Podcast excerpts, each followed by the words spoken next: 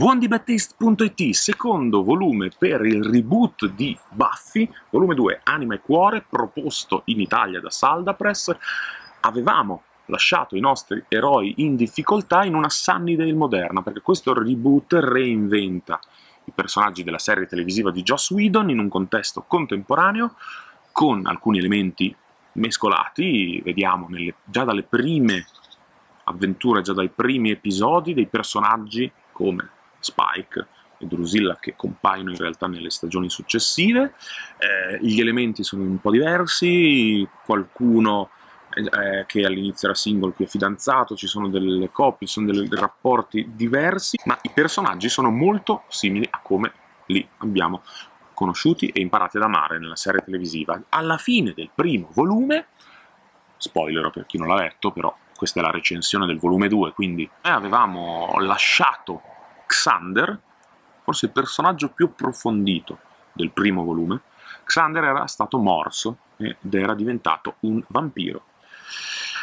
Un cliffhanger, un colpo di scena, un, un'ultima tavola che in realtà in questo volume fa qualche passettino indietro e a me irrita sempre un po' quando c'è un, un cliffhanger e poi gli autori eh, fanno melina e si rimangiano qualcosa che hanno detto.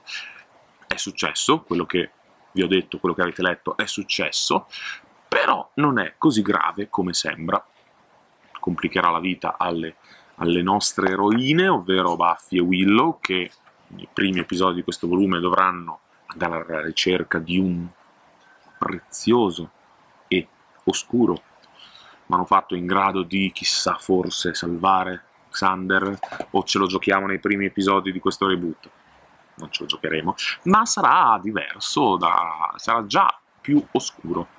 Pensate, se conoscete Buffy il telefilm, pensate alle serie successive, in, alle stagioni in cui il, il suo essere sempre solo gli pesa di più. Il suo non sentirsi parte del gruppo, anche perché non ha poteri, qui gli pesa. E infatti in questo reboot, già da subito, non è il ragazzetto nerd eh, buffo, simpatico, gentile, senza poteri, perché è stato subito morso da un vampiro. Maledizione! Però c'è altro, c'è altro perché Willow deve fare i conti con la sua essenza, Noi sappiamo Willow essere una strega, qui viene approfondita, o meglio accennata, si inizia a navigare in quella sottotrama, in quella caratterizzazione di Willow, e Willow, così come Xander lo era nel primo volume, Willow è il personaggio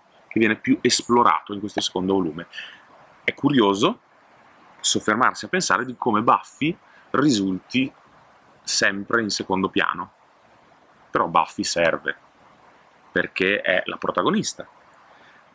È come il Han Solo per Luke Skywalker Han Solo è più carismatico, gli vogliamo più bene.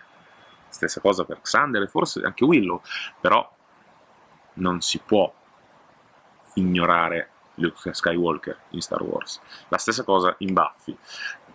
A mio parere, mm, dopo i primissimi, primissimi episodi del primo volume in cui Buffy era al centro, non si può lasciarla così in disparte, si fa subito qualche passettino indietro e hanno molto molto più spazio, o screen time sarebbe se fosse un telefilm, i personaggi secondari e i comprimari, comunque compongono un, un universo ricco, interessante per chi conosce già il, la serie, anche per chi non ha mai visto il telefilm, cosa gravissima, ma anche se fosse non non è una storia che si basa esclusivamente su quello che era ribaltato, non è l'unico piacere. Ovviamente, se siete dei fan della serie, apprezzerete il modo in cui la vicenda viene portata avanti in modo diverso, originale, ma che riecheggia le caratterizzazioni a noi note e, ed è bello vedere gli elementi, gli stessi ingredienti messi in un altro ordine. Se fosse una ricetta questo sarebbe Buffy l'ammazzavampiri destrutturato. Mi piace, mi piace, narrativamente vedremo dove va a parare. C'è un grande problema, a mio avviso, in questo secondo volume, che sono i disegni di David Lopez. Non, non sono un problema in sé, perché comunque sono di un, di un buon livello, la colorazione ricalca le atmosfere che abbiamo già conosciuto, questa è Willow, poi c'è una Buffy che è costantemente arrabbiata, sempre più aggressiva, sembra quasi un... Cioè, mm, Buffy non, non era una damigella sorridente, ma qui è proprio sempre, sempre, sempre incazzata, cattiva.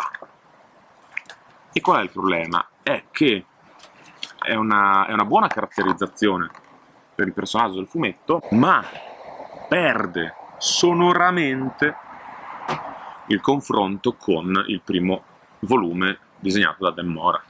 Il primo volume era qualcosa di eccelso,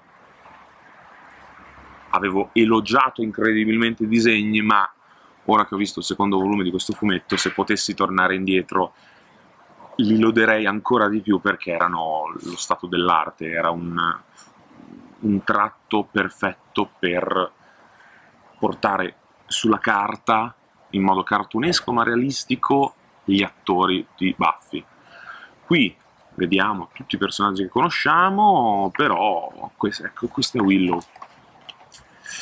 Ci assomiglia. Ecco, mh, mm, se io dovessi descrivere queste tavole, direi che i personaggi assomigliano alla versione televisiva, sono coerenti, col primo volume erano proprio la perfetta trasposizione, erano anche, anche migliori, erano cioè Buffy era, prendeva il meglio da Sarah Michelle Geller e la migliore Buffy possibile disegnabile per dare vita a delle tavole meravigliose. Dan Mora è scappato da Buffy, si sta dedicando a Once and Future, che comunque è un fumetto molto divertente, però la componente grafica di Buffy ne va a perdere. Peccato. Ve l'ho detto, il problema secondo me è che abbiamo letto il primo volume con i disegni di Dan Mora e quindi siamo abituati benissimo, perché comunque questi disegni sono piacevoli, non, non si possono criticare. E il problema è il confronto. È come quando assaggi il piatto più buono che tu abbia mai assaggiato dopo un, una, un secondo piatto molto buono ne risulta sconfitto. Peccato. Anche la copertina, a mio avviso, è un... Eh, non saprei perché è stata scelta. È un po' un capitombolo rispetto alla prima, molto d'impatto, iconica.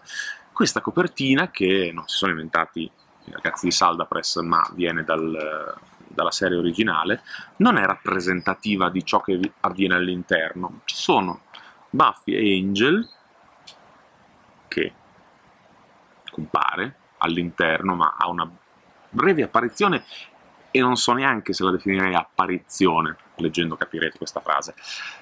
Eh, e vengono messi in copertina, quando hanno, sono i due personaggi che hanno un ruolo molto marginale, però forse sono i più conosciuti. Peccato perché nella consueta e apprezzabilissima gallery di Variant ci sono delle delle variant con un solo personaggio che sono, sarebbero state molto più iconiche. Vuoi non metterci personaggi secondari? Comunque ci sono delle vignette con Buffy che avrebbero potuto fare la loro porca figura in copertina. Però mm, è stata scelta questa mm, non lo so mi sembra una scelta infelice per la copertina del volume.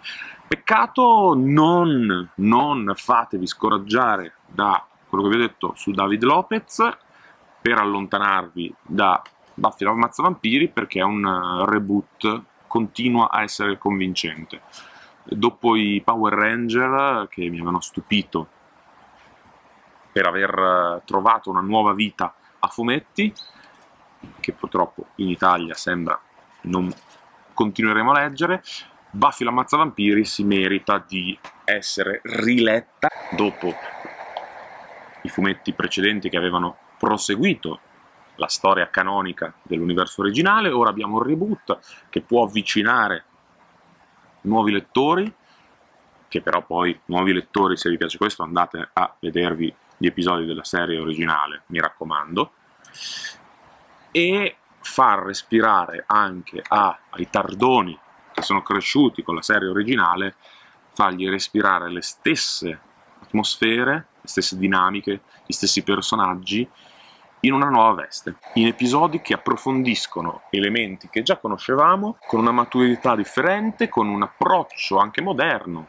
non solo nel come vengono trattati certi argomenti, ma in, in, nelle sfaccettature, in quali sfumature si vanno a studiare. Quindi merita. Buffy l'ammazza vampiri, volume 2, Anima e Cuore, pubblicato in Italia da Salda Press.